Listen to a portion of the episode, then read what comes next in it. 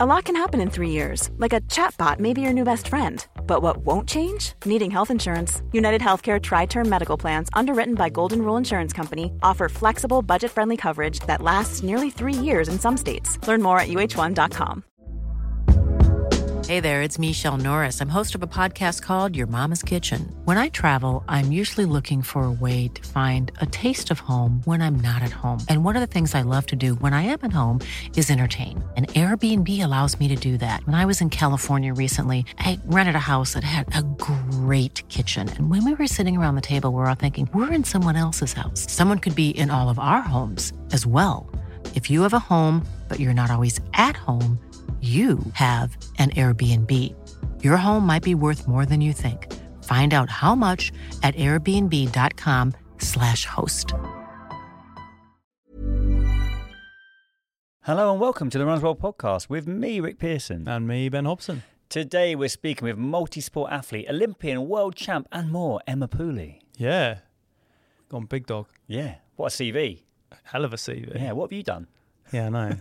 I am six weeks older than Emma, Okay, and you always will be. and I always will be. So that's good. And so, you know, comparatively, life goals and achievements. Oh, okay, I see. Yeah, yeah, yeah, yeah. Sort of, uh, yeah, my, my palmarès, as we may say, is, are not as, uh, acc- you know, the accolades aren't as lined up as. Yeah, you would have been the same school year, maybe. So sort of direct contemporaries. Yeah. Oh, no, she might have been the year above. Okay, well you've got time then. Oh, okay, sure. No, I'll just get to the Olympics. Um, Um, yeah, it's going to be good. Great. Uh, what have you been doing when you're running, Ben? Mm, No, not a lot. Okay. I mean, just going running. Okay, That that's, counts, That's right? a thing. That counts. Um, I've got this. I keep forgetting, and I've got this 15 mile race in January, so I need to start considering that. This is the Benfleet, isn't Uh-huh.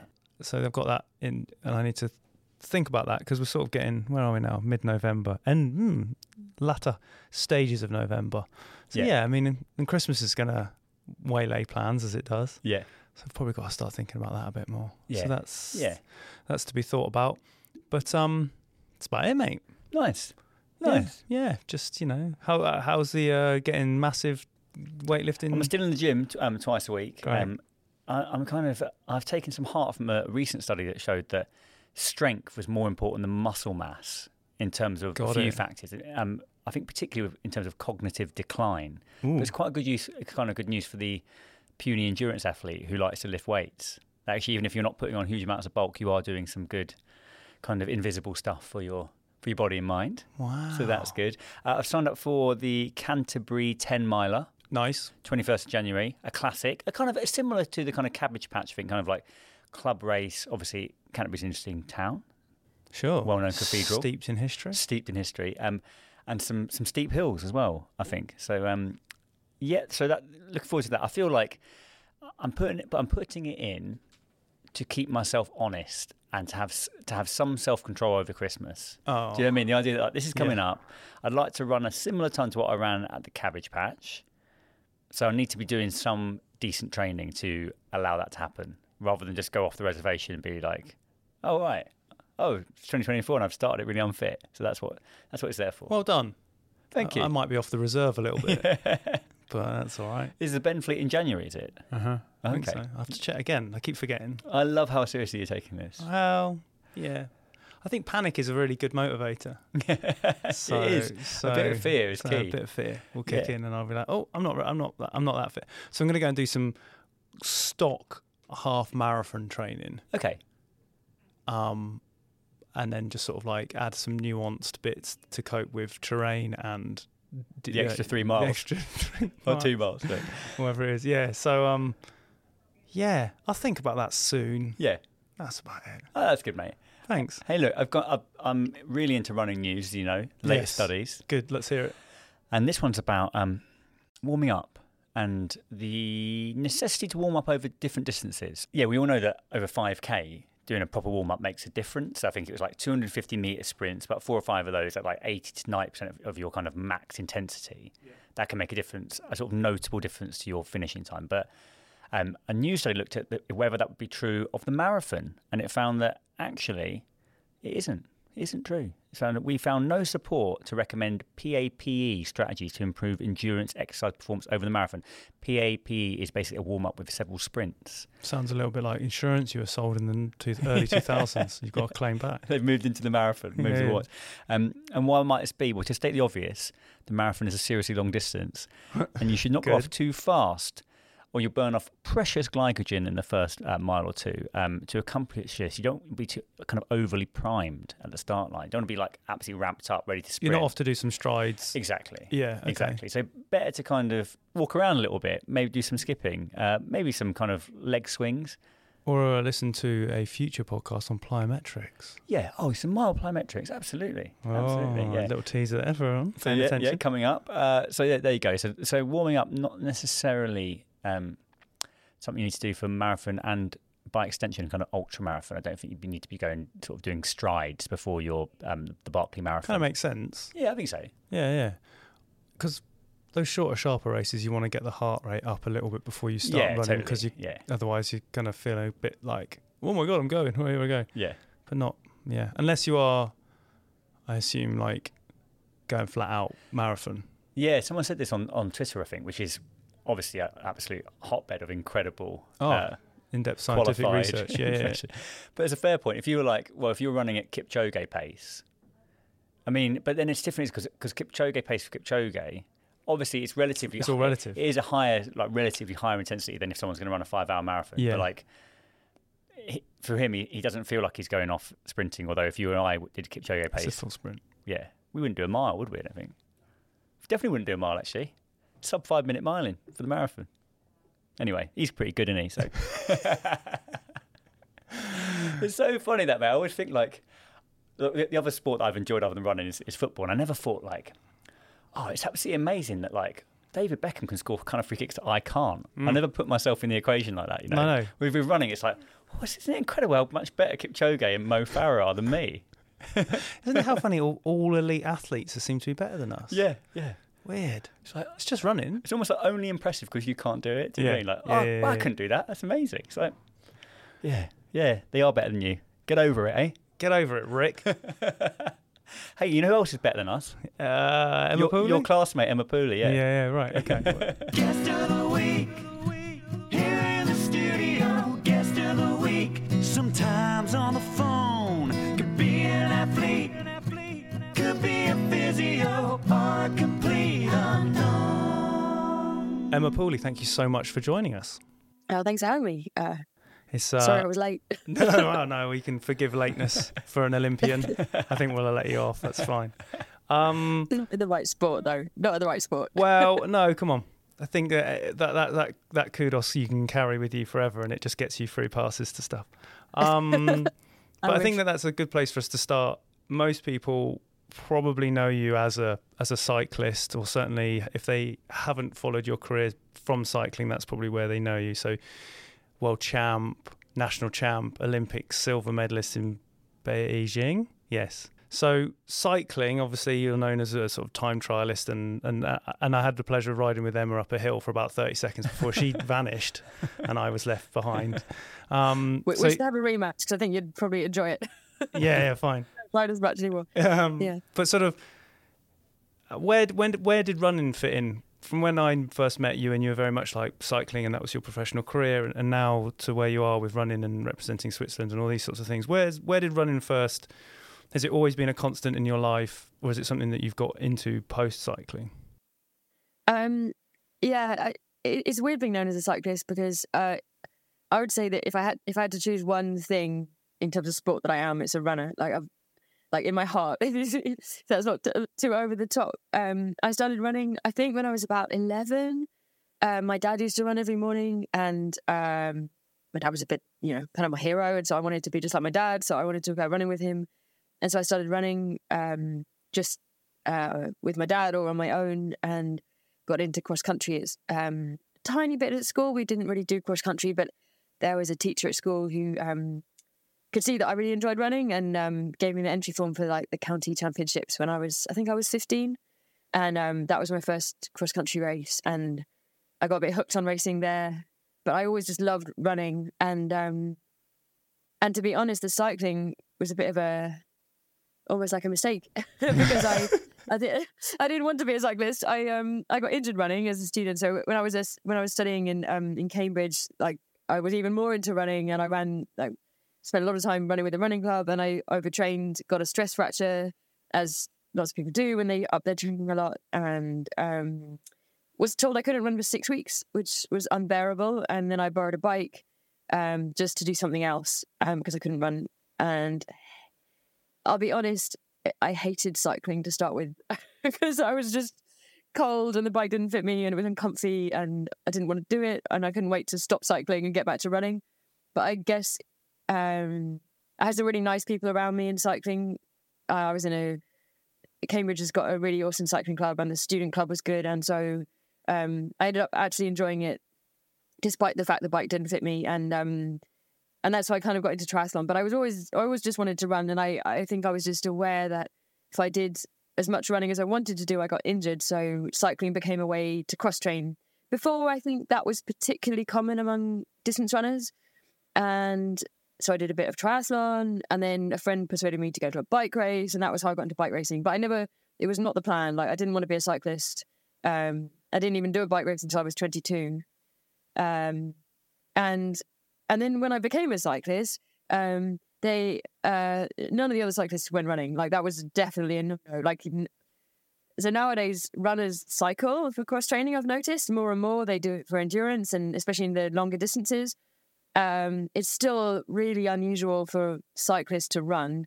Maybe in the off season a little bit, and I kept running throughout the season until 2008. I had a crash on my knee and I couldn't run for a while.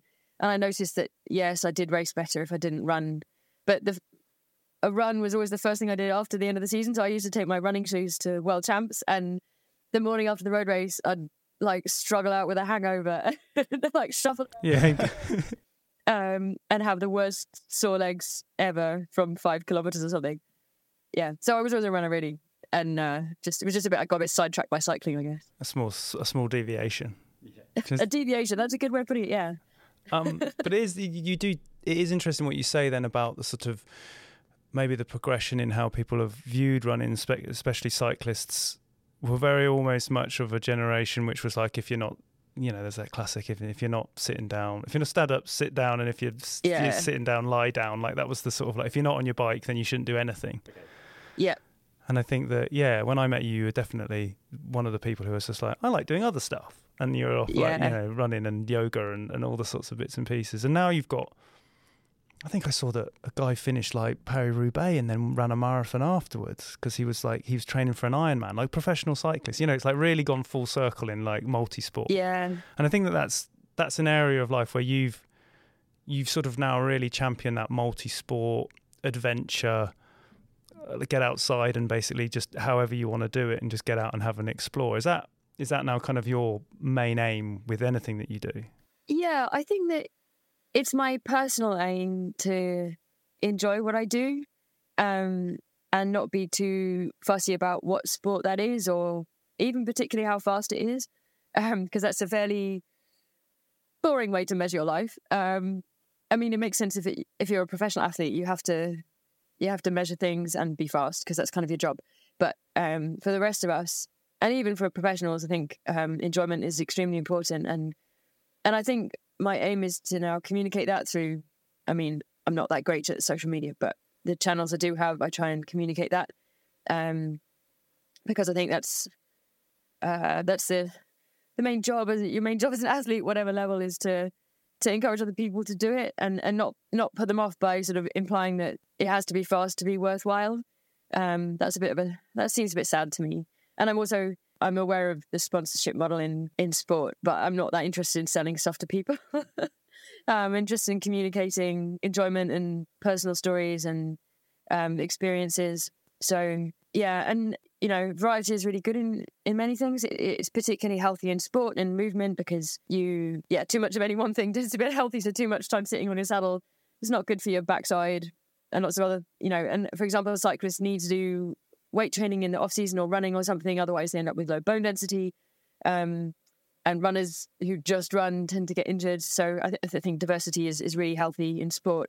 Um, it's interesting. I now coach um, junior um, athletics in Switzerland, and they uh, the national federation is really keen on encouraging kids to be polysportive. They say so, like diverse in the sports they can do for as long as possible before becoming specialized in a particular sport, which is really hard when kids are particularly talented in something to encourage them to oh, keep doing the shot put, Yeah.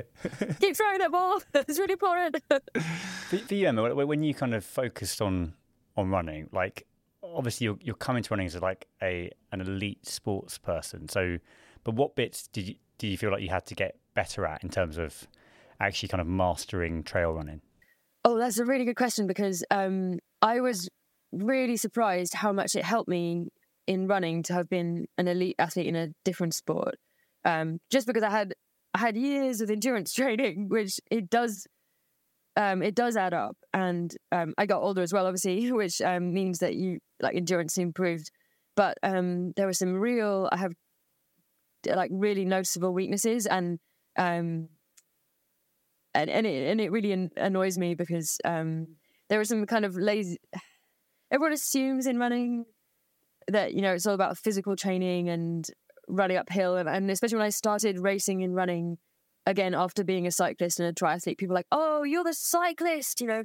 Wow, you're quite fast, and I was like, one, I'm not a cyclist, and two, running uphill has, ne- has never been the problem, and um, so in terms of what does translate from cycling and therefore triathlon and multisport, running uphill is so similar to cycling. Like it's all quads and suffering and lung capacity, basically, so VO2 max. So running uphill, I knew that was a relative strength for me. Running downhill, on the other hand, um, um, really challenging. Um, and not not just because I'm a cyclist. I'm sure there are plenty of people who could transition from cycling to running and be great at running downhill, especially I think if they've got mountain biking experience, because you um, you learn that looking ahead thing and analyzing the ground ahead of you, or not analyzing it, just keeping on going. I, however, even bef- as a teenager, I had ankle injuries running, so I've got really weak ankles. I don't really have any ligaments left on one side. I've torn the ligament so often, and and that um, adds an element of fear to downhill running. Um, and so the things that, it, sorry, to to be more precise in answering your question, the things that I really have had to focus on and definitely haven't mastered are technical trails and downhills, and um, and the rest of it is is just physical, but downhill and technical stuff involves the mind as well, which I find much harder to. As soon as there's an element of fear, um, it's it's much harder to just put more work in and get better. Obviously, Well, no, yeah, because your Um, your natural de- your sort of defense defenses kick in, and then Yeah. you're, you're essentially making it much harder for your body, even though you don't want to. So because you're sort of then going, oh no, I'm gonna crash, and then you panic, and all those sorts of things kick in. yeah, and I've had so many falls running as well. So they've never been quite as bad as the falls off my bike, but I I have I appear to have a very well developed anxiety mechanism for falling over or falling off. So it's interesting because in cycling, I didn't grow up racing in a peloton or riding in a peloton, so I was really nervous in the bunch, and I had a, I would say, phobia of descending for a while. That um, I was just incredibly lucky that I was coached by this guy called Tim Williams who helped me get over it. But that wasn't mental training; it was um, technique training. But to some extent, in cycling, I had to address a similar thing in that I was strong uphill, terrible downhill, and so I've been through it once in a different sport. But I would say, and this is controversial, the cyclists might not like this, but I think descending on a road bike is a lot simpler than running downhill fast on trails, um, because there's just more variation in in what you're running on than on a road. So roads can vary, but it's basically generally a road, and you can often have seen it beforehand. And running, you only need one sodding little route, and there's all. Um, so I think it's harder to learn. Um, and for for a while, I, for quite a long time, I've beaten myself up about it um, because I've lost so many races downhill or done worse. So I could have done a lot better at the at the World Champs in Thailand and the long course if I'd just been less rubbish downhill. But that's just the nature of the athlete I am, and I've I've made improvements, and I'm um, just because it's not a common problem doesn't mean it's not a valid problem. It's not something to be laughed at. It, it, it's pretty. Um, so I'm trying not to beat myself up about it. Yeah, and instead just go. I go running with friends who are much better than me downhill, and don't take the piss. But I try and copy them a bit and learn from them, and then it becomes fun. And then when things are fun, then it's always easier to get better at them. I remember going running with a couple of guys who who knew how to descend properly. Right, yeah. and the difference was absolutely unreal. Like I was, I Yeah. thought I was like kind of okay at going Yeah. downhill, like oh, quick feet and just keep moving. And it was out. It was a joke. I was. They were gone Yeah. in a matter of seconds. It's a, it's a great thing to get good at, isn't it? Because there isn't there isn't a great physical cost to being good at going downhill. It's more a technique It- and mental yeah. thing. Yeah. It, Mm. In fact, I think it's the other way around. Like the slower you run, like running downhill slowly is more physically tiring Oh, yeah, because you right. break yourself with every single um, Mm. footstep. I think it, it's not that it, it's like it's obviously harder work running downhill than cycling downhill, but it's still uh, yeah. yeah. I think if you go fast, it's almost easier. Yeah, yeah. Was it um, breaks off, brains off? That's the that's the fell running Sounds mantra. safe, doesn't it? Yeah, yeah. Sounds safe, doesn't it? Yeah. Um, well, was there a was there then a, a, a tipping point for you, Emma, with running where it was suddenly you this would be a career again? This would this was going to be the career. Like was was it duathlon? Was it the triathlon? Or and and when did it go? Oh, actually, no. I'm now. This is my, my, the sport that I'm going to do. When you're ready to pop the question, the last thing you want to do is second guess the ring. At Bluenile.com, you can design a one of a kind ring with the ease and convenience of shopping online. Choose your diamond and setting. When you find the one, you'll get it delivered right to your door. Go to Bluenile.com and use promo code LISTEN to get $50 off your purchase of $500 or more. That's code LISTEN at Bluenile.com for $50 off your purchase. Bluenile.com code LISTEN. Hey there, it's Michelle Norris. I'm host of a podcast called Your Mama's Kitchen. When I travel, I'm usually looking for a way to find a taste of home when I'm not at home. And one of the things I love to do when I am at home is entertain. And Airbnb allows me to do that. When I was in California recently, I rented a house that had a great kitchen. And when we were sitting around the table, we're all thinking, we're in someone else's house. Someone could be in all of our homes as well. If you have a home, but you're not always at home, you have an Airbnb. Your home might be worth more than you think. Find out how much at airbnb.com/slash host. Burrow's furniture is built for the way you live. From ensuring easy assembly and disassembly to honoring highly requested new colors for their award-winning seating, they always have their customers in mind. Their modular seating is made out of durable materials to last and grow with you. And with Burrow, you always get fast, free shipping.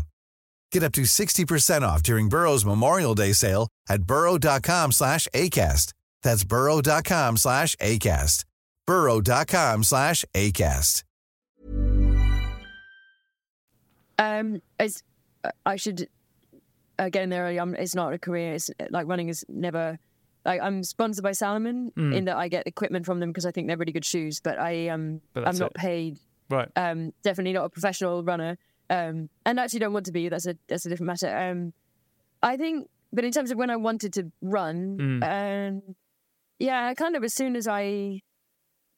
So I stopped being a professional athlete at the end of 2018, I think and that was I was I was doing triathlon mostly at the end of of, of, of my career, and I decided to focus more on running because it works better around work. It's more time efficient, and I was already um, on the Salomon, the Swiss Salomon team, so I um, and I love run. I, I like I've always loved running on trails and in the mountains more than on the flat. So um, I would definitely wanted. I knew I wanted to race, do some running races. I didn't know at what level. I just knew I loved running and I wanted to run lots. That's good. and the yeah, and and the advantage the the Salomon link, and you know, I I'm only I only got on the Salomon team, and it's only the Swiss Salomon team. I should add. It's not Salomon International, which is like a whole nother level. You you really are professional at that level, and I'm not good enough, and I don't aspire to it either. But the um, I only got on the team thanks to you know knowing someone, you know, a friend who ran the team, and um, and so I didn't really expect to do very well. And I guess over the years, I've I've tried different distances in trail running and mountain running, and had different injuries, and um, tried things out. And I'm really pleased I've had a go at almost all the distances and really enjoyed it. And um, yeah, and it yeah, it's it's been really fun, and it always feels like uh, a bit of a dream come true. Like if I could look back at sixteen year old me, would have like this would have been like beyond their wildest dreams to race, race a world championship running. Though I definitely wasn't at that level as a teenager, and uh, so it's more of a dream come true than cycling at the Olympics because I didn't really dream of that. So that's amazing to hear that. I think that a lot of people would be surprised to hear that, Emma, because it's like, as Ben was saying, you know, best known as a cyclist, but it's almost like you had this true love in running and you had a Yeah. chance to kind of rekindle it slightly later in life. It's actually a really nice story, yeah. Yeah, I mean, I'm sure I would have run anyway because it like it was always my go-to time efficient exercise method, you know. Um, but um, it, it's awesome to have had the chance to race at it as well, and um, and at, at quite a high level, much higher than I expected to be capable of. Actually, Well, you did sort of, I think you did yourself a disservice with the because you you've represented Switzerland now like as a uh, world Yeah. championship. So I mean, you've, you're obviously all right at this. Decent, isn't it? yeah. Yeah, it's all right. I mean, in terms of nations with people who can run up and down hills, I reckon Switzerland are pretty like up there. So they're pretty all right. Yeah, they're pretty good. Yeah, they're, they're, and, and I've only been Swiss for three years, so I I I've lived here for long, like almost half my life now, and um, I got Swiss citizenship three years ago. It was a quite a long application process and everything, and but I knew that if I wanted to stay here, I wanted to stay here, and I wanted to be able to vote here. So then I applied, and then I was like, oh, I could, you know, I saw the applications for the national team were open, and it's a bit of a weird one, right? So obviously, I, I cycled for Great Britain, and I did duathlon for Great Britain, and um, I would never have, not that they asked me, but if they had asked to cycle for Switzerland, I would have said no because I feel like that would have been a betrayal of the of the input that EIS and you know the whole the whole British system put into me as an athlete. I was massively massively helped, and um, you know, no, no athlete gets to an Olympics alone. And and there were coaches, and I mean, I had a personal coach and my own training buddies, but there was a huge amount of support from British Cycling and EIS and and coaches, and I have loyalty to them. But running, I, ne- I never ran for Britain, so I felt like that was that's fair. That's Okay. fair I think that's fair game, isn't it? Hundred Yeah. percent. yeah. And I don't think that selects me either because I'm I would be so bad at a fell race. So downhill for shit. So I I did one fell race when I was a student, and it was just I don't think I I think it might be one of the few races I've not finished. So anyway, um, yeah, I did I did the trial, the Swiss team, and um and made it, and um yeah, I've done two world championships now for Switzerland uh, in trail running, and uh and I I was eleventh in in the weirdly eleventh in the long course and eleventh in the uphill, which are quite different races. and, You know, quite different time and. uh but I don't seem to be able to quite crack the top ten, which is yeah. How did it feel then? You know, sort of um, stepping up to that sort of standard again, like a world championships for you. I mean, are the two compar- Are the two comparable? Did you get way more of a buzz from this than you ever did from cycling? Or Yeah, that's a good question. I think there's a uh, how can I put it? There's it's quite a different vibe at a trail race than at a, a road race. So road race road racing is quite an aggressive sport, and um, trail running, especially the longer races, they are they're fiercely competitive, but it's much less um, sort of hand to hand combat, if you like, Right, because yeah, you don't win a trail you don't win a you don't win a long trail race by doing the others in if you see what i mean. You you win by just surviving. And whereas road racing is very tactical and you have to you have to beat other people. Um and it's not always this the best the strongest one that wins i mean time trialing is a bit different um all this is to say that i found this um friendlier and more welcoming actually yeah. it might be to do with my own personal anxieties around road racing. So I was quite nervous in the bunch, like I said, and I wasn't very good about mm, calming my fears of crashing. And the time trial, you know, there's something about that ramp where everyone is watching you. Oh, that's- And you're just like, yeah, you know, at Olympics, when you're on the ramp, you know that millions of people literally can see you and see every time you screw up. Um, I wasn't very good under that pressure, despite the practice. Oh, oh, I was fine at it, but inside, I found it very difficult and um, quite stressful. So, uh, the the first uh, world champs I did in trail running was awesome because it was I was in the long course and they're pretty chilled at the start and and I got to race it with my hero. So like I remember like a a few kilometers in, I, I looked right and there was Ida Nilsson, and I was like, wow, my hero. Didn't say anything. bit uncool. But afterwards, I, I bumped into her the day after, and I was like, oh, "I'm so proud I got to race with you." Yeah, that's amazing. Oh, that's nice. I'm interested in yeah, what, um, what what does um what does like a week like of training look like for you now? Like because obviously you talked about the multi-sport aspect, but do you train now like a like a classic mountain runner, or is it a bit more varied?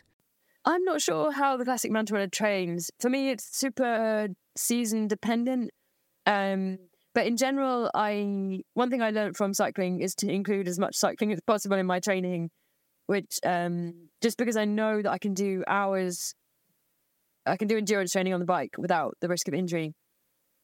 But there's some things that you obviously have to practice running, so downhill and um, translating everything to running. So when I was training for longer distances, less so this year, but the previous years I was aiming for sort of 100k races, and I would, um, I think my my magic session. Obviously, there's no single session that makes you a good runner, but um, the thing that I think I didn't invent, but I've definitely embraced, is doing a long ride and then a brick run. So like triathletes do, even if it's just 20 minutes, and um, it sort of almost translates the endurance into running endurance um, without all the impacts risks, the, the risk of the impact injury.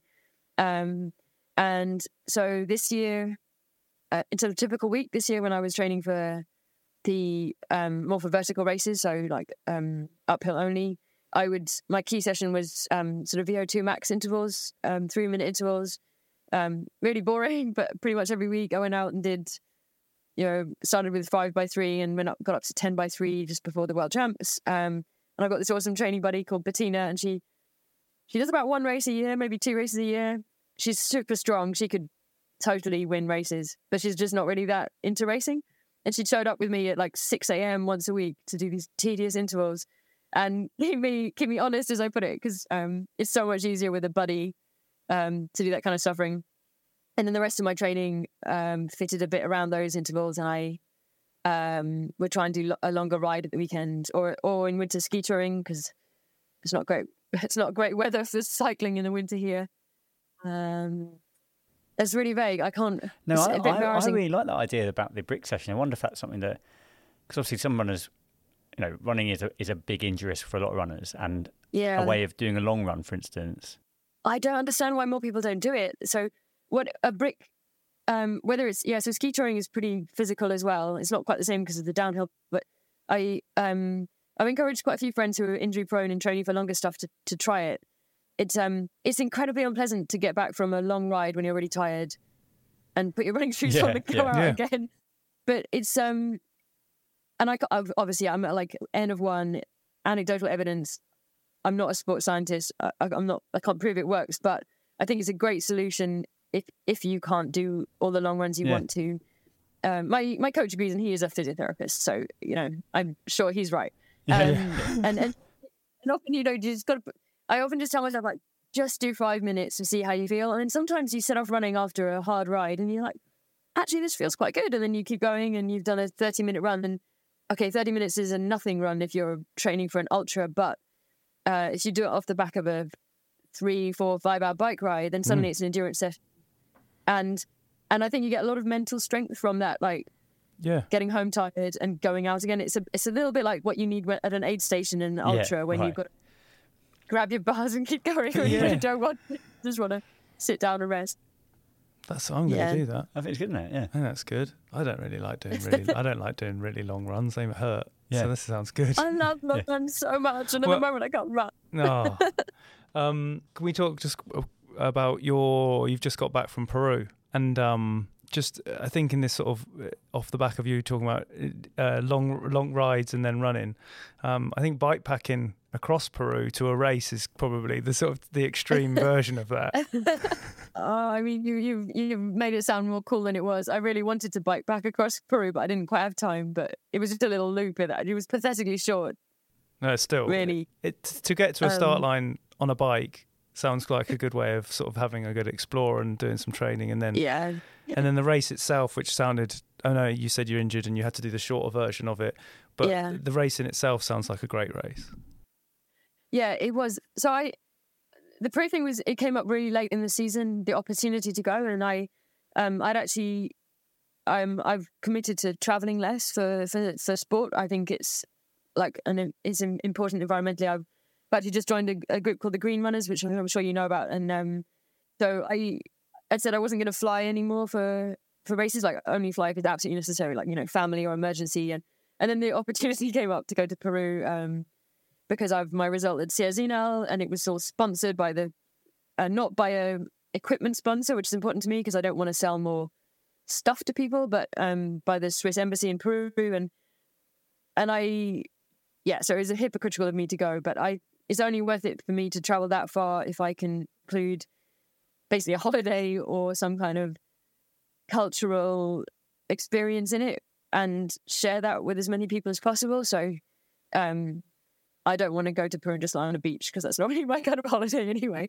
So, um, and I would have probably tried to do some mountaineering there because, I mean, the Andes, um, how awesome! But but I can't hike or run much at the moment. I've got a probably a stress fracture in my foot, so I um, which is ironically the injury that got me into cycling. So I took my gravel bike, and um, yeah, and I yeah I wanted to do a point to point ride, but it, logistics are tricky with bike packing, and um, but I wanted to see more of the country and. You see things um, from a very different angle, literally and metaphorically, fr- from a bike than from a car or from a bus, and so you get a bit closer to people and you, you talk to people and uh, people want to know what the hell you're doing on a bicycle on your own in Peru. Um, and it was yeah, and it, and I for me it was it was also like if you want to be boring, it was good acclimatization for the altitude and stuff. But which is you could justify that way, but for me it was is how I like traveling through a country. I think um, yeah, it's a nice way to to yeah to connect to people who are often a bit surprised to see someone traveling in a different way and um, yeah and uh, yeah i did i met some amazing people and had some cool experiences and for the first time ever i wrote like a like a travel i hate the word blog travel journal let's call it um, and put it on strava of all places mostly because i felt a bit selfish doing that journey um, and and i put it there and then people seemed to like reading it so i kept going No, it was great. And, uh, I read it. Yeah, it was, it was good to sort of. okay I just think it, as we sort of, as you say, we've we've had the Green Runners on the podcast and we've spoken to them about travel, Yeah. and and Damien is one of our columnists, and he talks about yeah not doing events and how he's sort of you know uh, everyone's sort of deciding to as you have to to travel less and to make decisions based purely on how they feel the the grand scheme of the environment and the world is rather than sort Yeah. of chasing a PB at a certain race or that sort of stuff. yeah Um, yeah so I like the idea. The reason why I wanted to talk because this, you know, if you're going to travel somewhere, but you can get there by bike, or uh, it- just even Mhm. introducing a small element of interesting travel that's better for the world, but also for you and Yeah. gets you somewhere. I think it's really interesting. Yeah. Yeah, definitely. Yeah, I mean, like in Peru, the the cycling didn't save me any carbon. Like it, it's not. Um, I have to say, like right from the start, I did.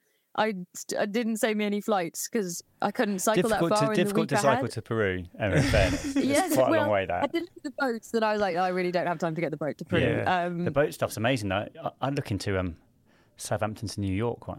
But You- Southampton to New York. yeah, I, well, look about if you want to get to New York. For, like, I've always wanted to do the New York Marathon. I was like, yeah. could I take a boat? And you can you can get a boat from Southampton to New York. It takes about five days.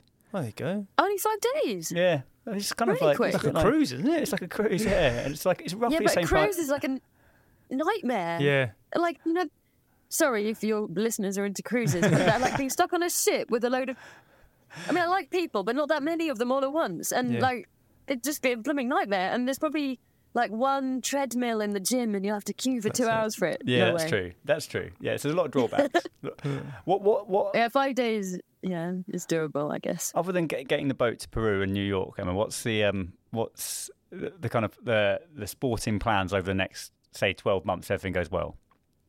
Um, yeah, I don't plan to get a boat anywhere. Um, I just wanted like local races. So within Europe, I can get train or a train anywhere. I don't have a car anymore, and um, or car share if if if I have to. Um, you know, I don't want to be extreme about the environmental thing because it's not helpful and it puts people off. But just, I, I wouldn't fly to a, to a race in Europe anymore. It just doesn't make sense environmentally. And um, yeah. Anyway, um, so that's the that's the travel thing. Um, racing wise, um, not sure. I um this year I was I did a lot of racing. Um, it went pretty well. by my standards, I qualified for the uphill world champs, which was my big goal. And I, as you're within Switzerland in races that aren't that level, I, I, I am um, kind of, uh, yeah, I did better than I expected. So I, I broke quite a few course records, and I was pretty chuffed about it. I, I was, I'm recently turned 41, so for the whole season I was 40, and I kind of was worried I was past it, which is one of those things that happens when you get to a big number age. You kind of start worrying about getting old, and I was quite tough because it was the fastest I've ever run, actually. and so, yeah, screw you, age. Um, shout out to all the 40 people in their 40s out there listening. Yeah. I'm, I'm with you. I'm with you. I, I, uh, Really? Yeah, No. yeah. As, as was, uh, we were, as I was looking at the, just before we, we spoke, I was uh, looking at on Wikipedia or something, you know, and it has, and I am so like six weeks older than you or something like that. So, so you know, I haven't got faster, which is annoying. Still So, time, Ben. Yeah, still time. Still suppose. time, mate. Still Yeah. time. Time. Still time. But yeah, I so I, I had a good year, but I also put an awful lot of energy in, which is is great. Like I love I love running, but um, by the time UTMB in September came around, I was kind of I still loved running, but I was fed up of traveling, even just by train, and um, I kind of said, "Oh, I'm not going to race anymore. I'm going to throw the towel in now while I still feel like I'm ahead of the game, kind of thing. Um, but then you know, uh, so I think I'm not sure next year whether I will race, um, kind of try to race elite or do just a few local races and quietly get on with working, um, working a bit harder than I did this year. um, yeah, and next year I'm going to have a book to sell because my book's going to come out in the spring. Um, I really have to finish writing it, but then it's going to come out. So that's going to take a bit of time, and um, I think I'll my primary focus will be local races with friends um, because I enjoy that more, and you know it's less time consuming and selling this damn book. And um, if I carry on racing, then it, there'll be I, I won't do as many. So there's a couple that I never quite got round to that I'm really keen on. So I'd like to try the Mont Blanc Marathon, and um, yeah, and I feel feel like maybe there's some unfinished business at UTMB, so maybe I'd try a qualify race for that. But but I'm not I'm not sure that that I want to make that a big goal because it's takes over your life a bit. UTMB, I think. Yeah. Um, yeah. I think yeah. that. I, well, yeah, I mean, I was going to ask about UTMB and, uh, and more if you had plans to go back. I mean, once you sort of, I guess once if you get a taste for it, um, Yeah. then maybe it's sort of one of those one of those races that you kind of, as you say, unfinished Yeah. business.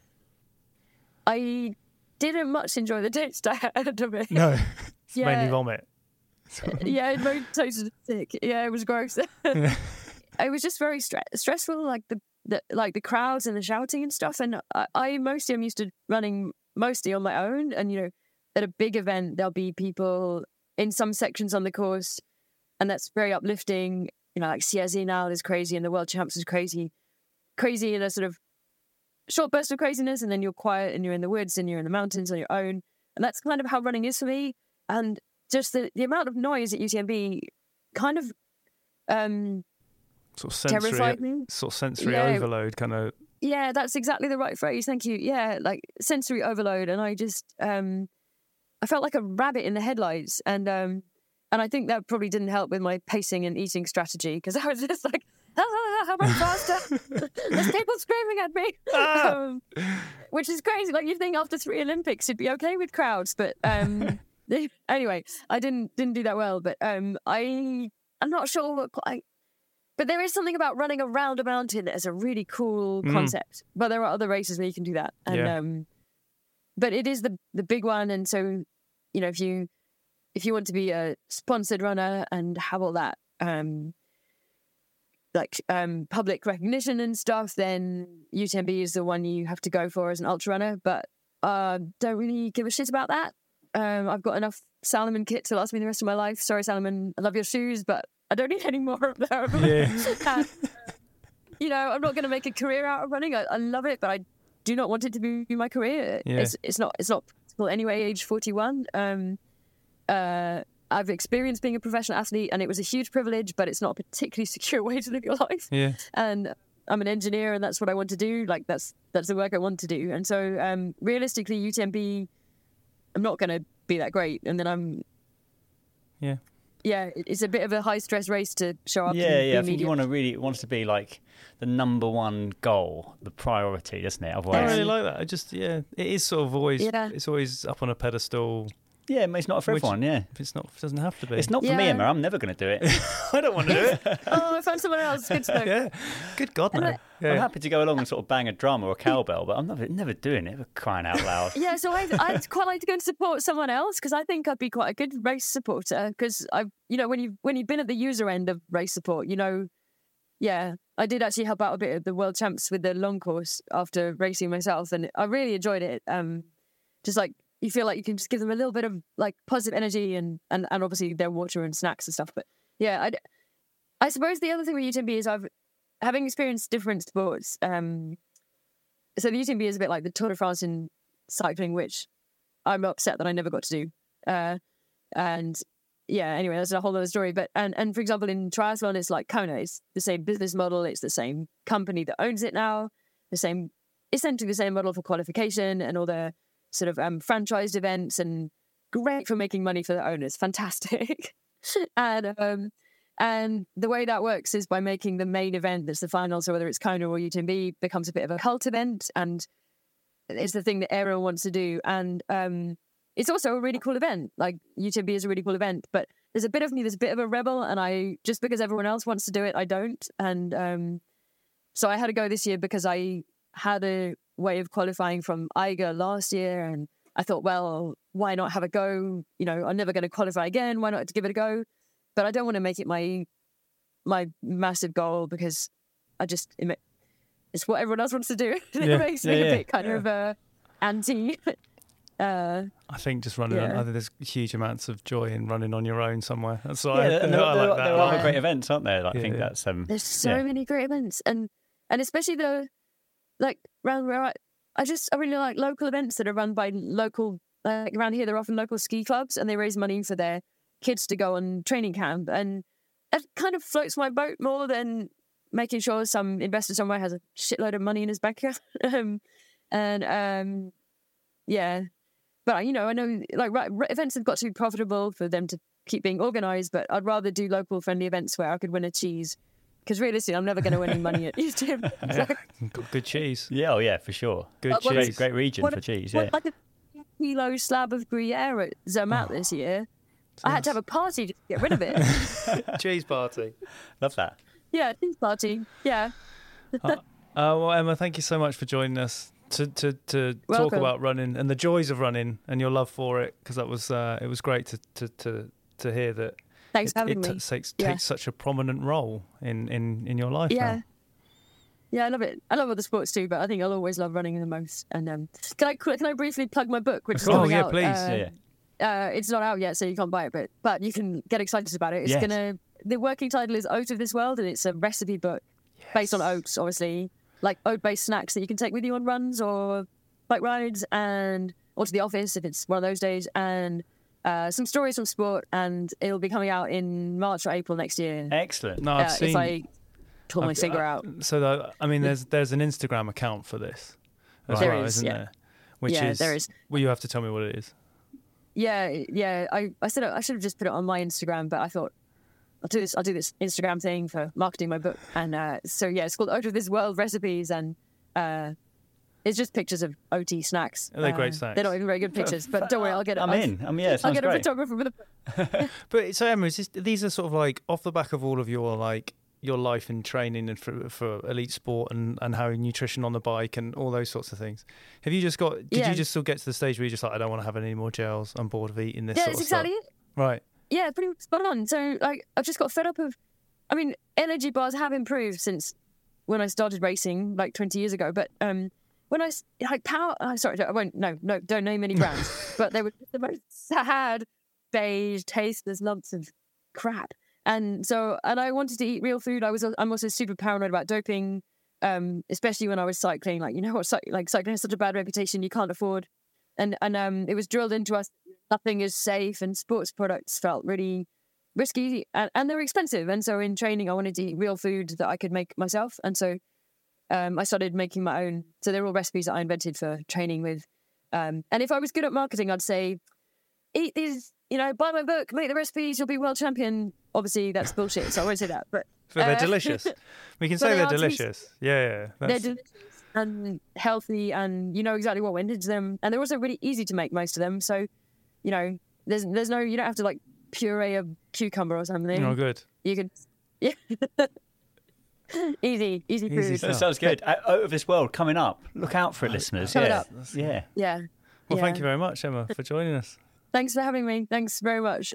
So that brings us to the end of this week's Runner's World podcast. A huge thanks to our guest, Emma Pooley, and to you, of course, for listening. You can subscribe to Three Issues of Runner's World for just £5. Head to runnersworld.com slash UK slash podcast office to get exclusive stuff. Or you could just subscribe to 12 issues of the magazine for the whole year. That's a good idea too. Please subscribe to this podcast. I'm sure you do already, but if you don't, do. Uh, thanks for listening. You'll hear from us next week.